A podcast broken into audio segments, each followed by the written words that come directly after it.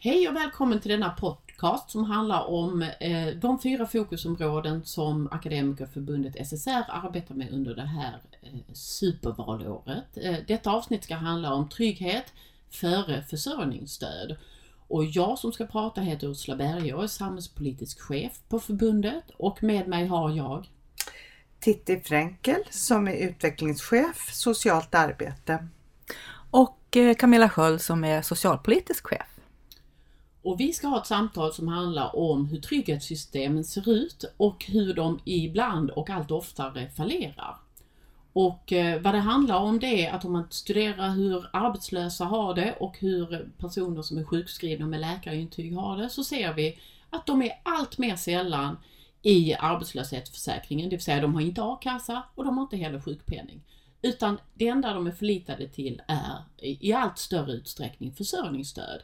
Och då är det något som har gått fel i välfärdssystemen och inom ramen för kampanjen Laga välfärden så vill vi fokusera även på detta område. Mm, och du har kallat eh, trygghet innan försörjningsstöd, tror jag det var. Just det. Trygghet Va, före försörjningsstöd. Trygghet före försörjningsstöd. Mm. Eh, vad då trygghet?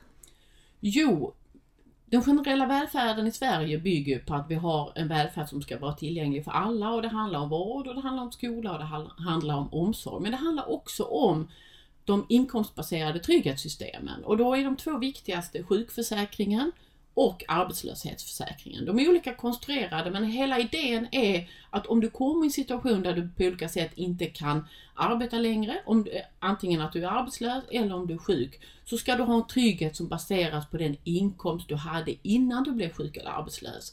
Så att du ska kunna komma i nytt jobb eller i en rehabilitering och därigenom lättare komma tillbaka till jobbet eller komma till ett nytt jobb.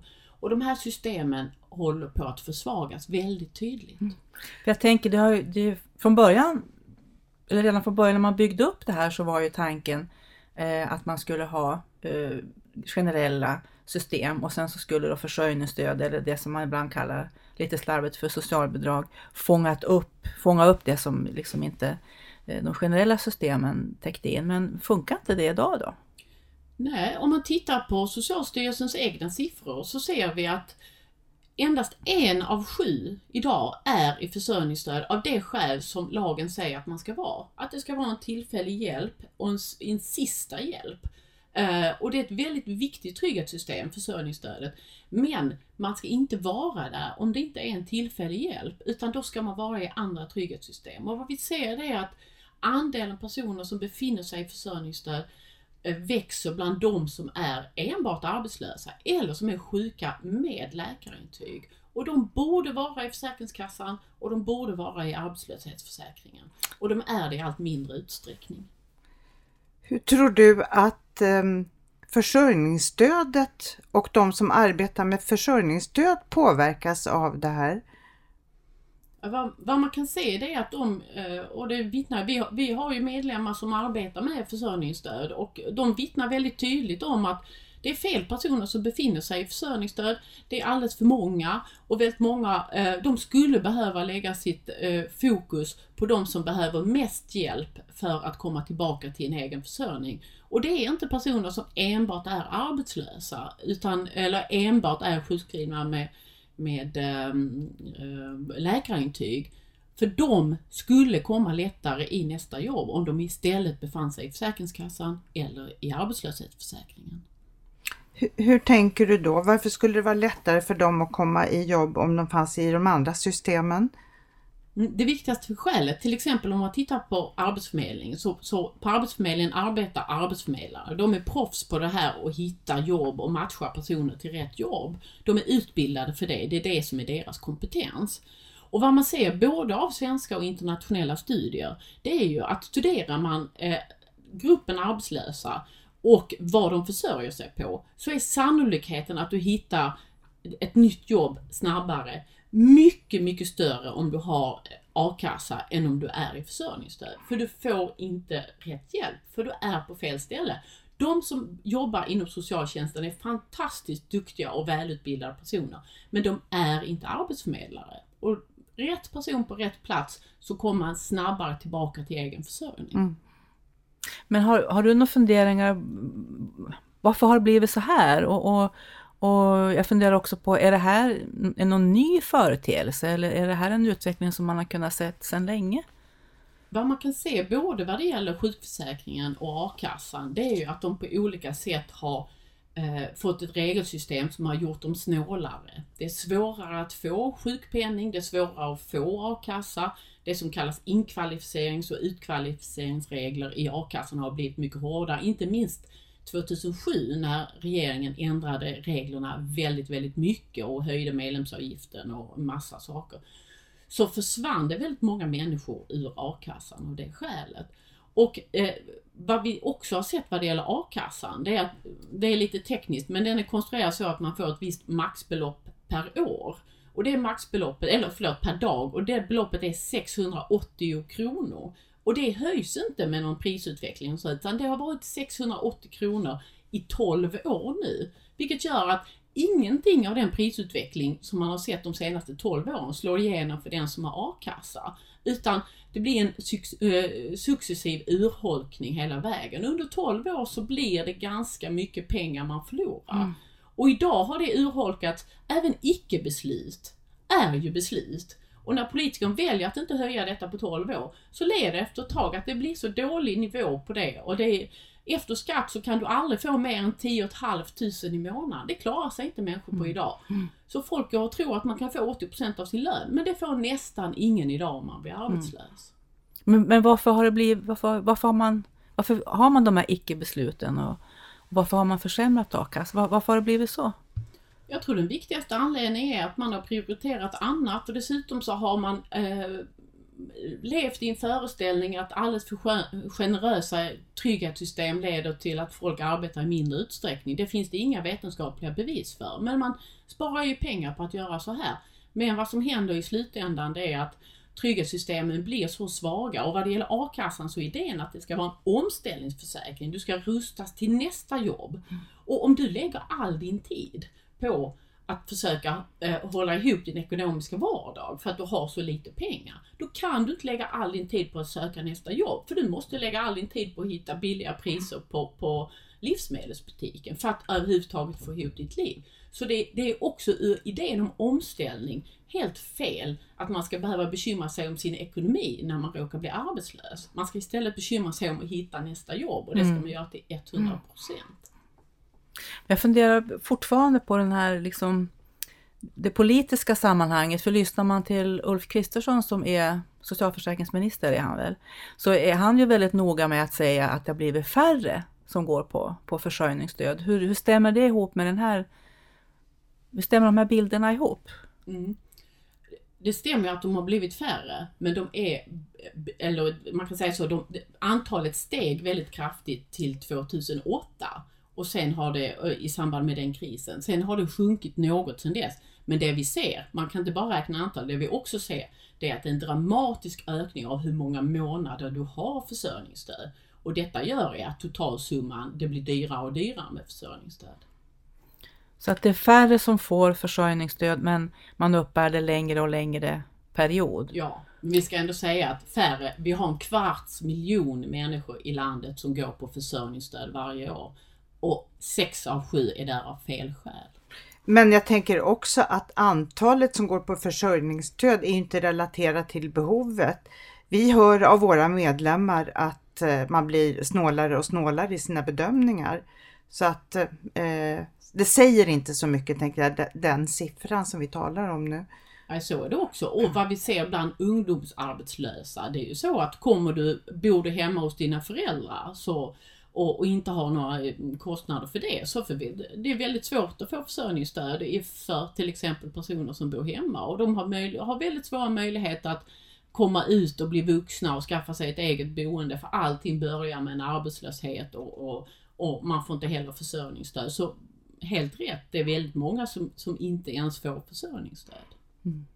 Finns det några siffror på det? För, för man kan ju tänka sig om, eh, när det nu är så att socialförsäkringssystemet Eh, inte fångar upp som det ska, a-kassan fångar inte upp som det ska.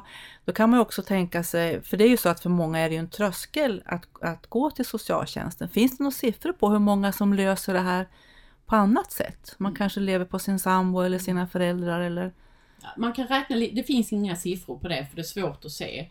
Eh, Men vad man kan säga, man kan räkna lite baklänges. Vi har 400 000 arbetslösa i Sverige registrerade. 115 000 av dem får försörjningsstöd. Eh, var tredje av de här, alltså ungefär 150 000, har a-kassa. Det vill säga av alla arbetslösa är det bara var tredje som har a-kassa. Bara det är ju helt anmärkningsvärt. Kvar blir en grupp på 100-150 000 som vi inte vet hur de försörjer sig. Men då ska vi veta, a-kassan är ju konstruerad på det sättet att du får det är, en, det är en inkomstbaserad trygghetssystem som prövas utifrån den inkomst du hade tidigare. Försörjningsstödet bygger ju på att du, för det första är det behovsprövat, för det andra ska du ha sålt av alla tillgångar du har som är försäljningsbara innan du kan komma i fråga. Du får inte äga en bostadsrätt eller en bil eller någonting sånt. Allt det måste säljas av först. Vilket gör att kommer du i en sån här situation där du inte har någon inkomst så det är klart att du försöker hanka dig fram på något annat sätt. Massor med människor lever på sin partner eller på sina föräldrar eller på sina barn eller vad det nu kan tänkas vara, sina vuxna barn då. Så att väldigt många hankar sig fram på andra sätt. Men det här är inga siffror som någon tycker är kul att plocka fram.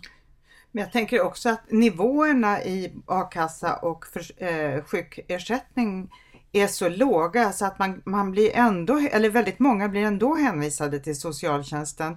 Så att då, bela, då belastas ju eh, alltså flera eh, vad ska man säga, flera eh, myndigheter än, än, än nödvändigt. Eh, och vi vet ju också hur det ser ut när det gäller arbetsbelastning på socialtjänsten så att det här känns ju som ett rätt onödigt bekymmer. Det finns en stor grupp bland de som har försörjningsstöd som har det av skälet, de är arbetslösa och har otillräcklig ersättning. Så de har a-kassa och får det varje månad. Eller sjukersättning. Eller sjukpenning. Eh, vad vi också ser, det är att det är jättemånga arbetslösa som har a-kassa men inte klarar sig och väntar på ersättning. Att det är sån tröghet i systemet, samma sak med sjukpenning och så vidare. Så det finns en massa, om man tittar på de här orsakerna till försörjningsstöd, det finns en massa exempel på där man ser att man skulle kunna skruva till välfärdssystemet så det fungerade bättre. Det finns tusentals människor som väntar på barnomsorgsplats och har försörjningsstöd av det enda skälet att de inte hittar dagisplats. Och det finns massor som har, har det för att de väntar på sin lön, att de har en heltidslön. Men bara för man är timanställd så, så kan det ta upp mot två månader innan du får betalt. Och då måste man gå till, till eh, socialtjänsten och få, få hjälp under tiden man väntar. Så det finns många systemfel som skulle rättas till. Och här ser vi då välutbildade socionomer som, som inte har möjlighet att bedriva kvalificerat socialt arbete därför att det gäller att snabbt få ut beslut om kompletterande försörjningsstöd eh, så att människor kan, kan leva istället för att ta itu med de som verkligen har djupa sociala problem. Eh, ett exempel som jag fick häromdagen det är att 70 av socialarbetarnas tid går åt till, till eh, administrativa rutiner och det här är ju en stor skuld i det, tänker jag. Jag bara tänker de som jobbar med försörjningsstöd, om de, de slapp hålla på med sex av sju personer för att de istället fanns i de system de ska vara i. Vilka fantastiska insatser de skulle kunna göra för den där sjunde personen som verkligen behöver dem. Och som behöver rejält med stöd på olika sätt. Men Exakt. som skulle verkligen kunna komma i en situation där de kan försörja sig själv i ett senare skede. Men de möjligheterna finns inte idag. De här personerna får inte den hjälpen som de skulle behöva. Men kan det vara så att det är, att det är på gång, eller vi har ju sett det redan, att, att eh, den betydelse försörjningsstödet har, har ju börjat förändras. Där där det från början var tänkt liksom tillfälligt och, och kortvarigt och så. Eh, för nu, det kom ju något direktiv bara här om veckan där regeringen nu vill att man ska titta över ännu mer hur socialtjänsten jobbar med försörjningsstöd och, och i, den här, eh, i de här direktiven var det väldigt stor betoning på att ta reda på hur socialtjänsten kontrollerar och följer upp de arbetssökande och så vidare. Eh, Det stämmer väl ganska väl, den utvecklingen stämmer väl ganska väl överens med det som du har sett i den här, i din kartläggning? Vad som blir tydligt är att försörjningsstödet plötsligt ska vara en alternativ a-kassa. men, men på olika sätt eh, lite annorlunda konstruerad. För då, då, precis som du säger, den här utredningen som regeringen tillsätter, syftet är ju att socialtjänsten ska göra ungefär det som Arbetsförmedlingen och a-kassan redan idag gör. Man ska kontrollera aktivitetsrapporter och så vidare. Men det är inte socialtjänstens uppgift. Man kan ju säga att okej, okay, nu har regeringen insett att eh, varannan i försörjningsstöd är det bara för att man är arbetslös. Ja, men då måste vi kontrollera det här. Men problemet är ju inte, det är, det är ju att laga fel problem.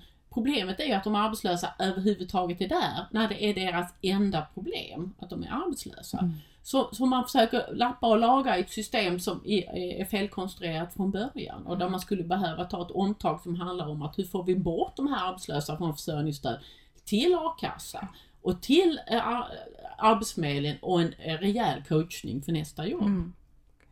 Men är det bara, jag tänker, är det bara en, en felkonstruktion? Kan det inte också vara en medveten? Alltså, det finns ju, politiskt så ser man ju lite olika på på det här med bidragssystemen och så. Och det finns ju en, en också en politisk disk, diskussion med att det inte är så bra att ha för höga ersättningar i a-kassan, att det inte är så bra att ha för hög sjukpenning och så vidare, att det skapar incitament och, och, och, och så att genom att sänka eh, ersättningarna så, så, skapar man drivkrafter för människor att söka jobb och drivkrafter för, till, för tillväxt. Mm. Kan det inte finnas en, en poäng i det? Alltså det finns ju en ekonomisk teori som bygger på det att får man ner lägstalönerna så kommer det skapas fler jobb. Eh, den ideologin tillhör inte jag men man kan ju konstatera att eh, det finns ganska lite forskningsstöd för det. Men då är ju för att få ner lägstalönerna så måste man i så fall få ner ersättningssystemen. Eh, och det är det de... Det, det kan man absolut upphöja till, till någon form av syfte, att man verkligen vill urholka a-kassesystemet och de andra trygghetssystemen så till den milda grad att man faktiskt får ner lägstalönerna. Och nu är det så, och det, kom, det är eh, första gången i år som det är så 2014, att nu kommer a-kassan att bli lägre än försörjningsstödet för ett antal eh, typfamiljer. Vilket gör att då har man lyckats med det. För vad man kan konstatera det är att försörjningsstödet är existensminimum eller strax därunder faktiskt. Man kan alltså, försörjningsstödet bygger på faktiska kostnader du har. Det är en elräkning som är på 250 kronor. Det är en hyresavi på 5500 kronor. Det är, nivån för försörjningsstöd är baserat på vilka faktiska kostnader du har. Och i år kommer det för första gången vara så att a-kassan är lägre än det. Mm. Vilket gör att man, man absolut påverkar incitamenten och, och påverkar eh, hur lönen, lönerna sätts i samhället på olika mm. sätt. Jag tänker Camilla på det vi pratade om i ett, det förra programmet när vi pratade om socialarbetarnas eh, uppgift och uppdrag. Eh, socialarbetare som arbetar med försörjningsstöd eller också finns i de andra systemen på Arbetsförmedling eller Försäkringskassa ser ju hur samhället är konstruerat och ser bristerna. Och när det gäller just det här där vi pratar om, om att driva arbetslinjen så långt så att eh, man inte kan överleva på det och tro att det får igång människor med, sociala, med djupa sociala problem i jobb. Eh, där har vi rätt mycket att berätta för politiker tror jag, mm. vi som har varit ute i verkligheten. Det fungerar mm. inte så. Mm. Och där kan man ju känna en stor frustration att, att det finns så mycket kunskap som socialarbetarna har som, som inte används. Mm. Men, men eh, vad tänker, vad kan man göra åt det här? Alltså lite mer konkret, vad är det för, hur, vad, vad behöver göras? Det centrala är att rusta trygghetssystemen på ett sådant sätt att de främjar att människor kan komma i en situation där man blir sjuk, men att man får stöd och hjälp och en ekonomisk ersättning som gör att man kan bli frisk snabbare. Det viktigaste är att vi kommer tillbaka till idén om att man kan ha trygghet oavsett, även om man är sjuk eller arbetslös. För erfarenheter sedan decennier tillbaka i Sverige att det är det e- bästa och snabbaste sättet att komma i ett nytt jobb och att bli frisk igen. Mm. Det är att du inte behöver ha ekonomin som någonting som hänger över dig och som gör att du, du inte kan fokusera på nästa jobb eller på att bli frisk. Man måste eh, se till att eh, eh, ändra inkvalificeringsreglerna i a-kassan så att det är lättare att komma in. Eh, sänka medlemsavgifterna, det har man gjort, men att se till så att människor eh, har möjlighet att vara med i a-kassan och att det är lönt att vara med i a-kassan för att man faktiskt får ersättning om man blir arbetslös.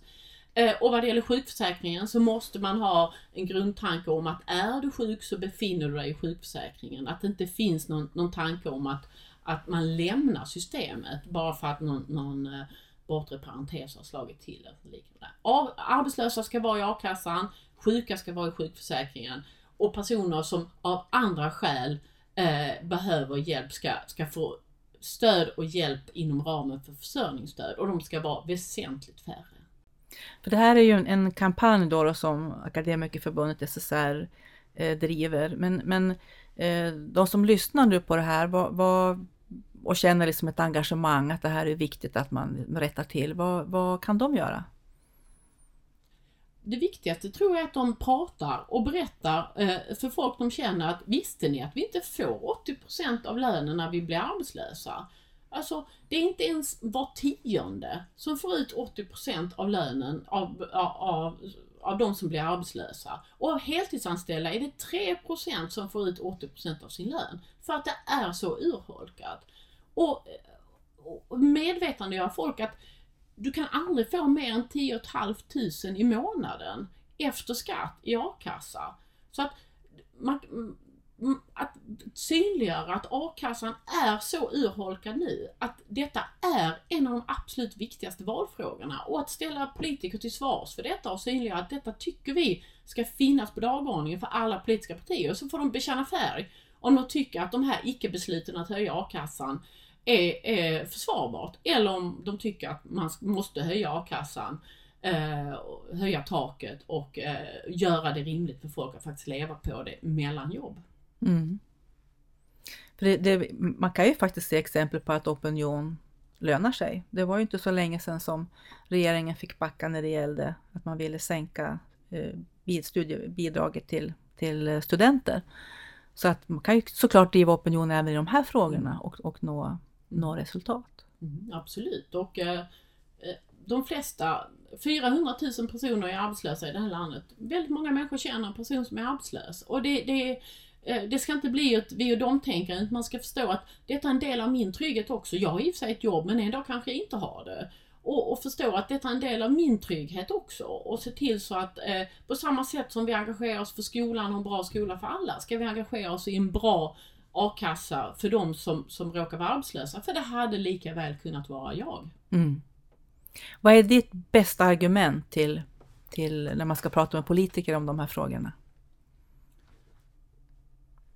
Den generella välfärden visar att eh, ett bra liv för alla i olika livsskeden är det absolut bästa sättet att skapa ett samhälle där alla får väl och som skapar eh, tillväxt och utveckling och, och, och som på olika sätt leder till ett bättre liv. Och då är trygghetssystemen helt avgörande. Det handlar inte om att, att prioritera mellan vård, skola och omsorg å ena sidan och trygghetssystemen mm. å andra sidan, utan det här hänger ihop. Och det eh, för att alla ska fara väl. Och eh, den generella välfärden är ett oslagbart sätt att, att bygga ett samhälle. Och eh, det måste vi fortsätta göra. Då får man inte missa trygghetssystemen. Mm. Jag tror att det är dags att avsluta den här delen av våra, våra fyra fokusområden. Får tacka dig Ursula. Jätteintressant och en viktig fråga att bara en av sju som idag får försörjningsstöd skulle egentligen behöva ha det de andra borde kunna fångas upp av de generella systemen. Jättemycket tack Ursula och jättemycket tack Titti. Tack. Du kan läsa mer om det här på www.lagavälfärden.se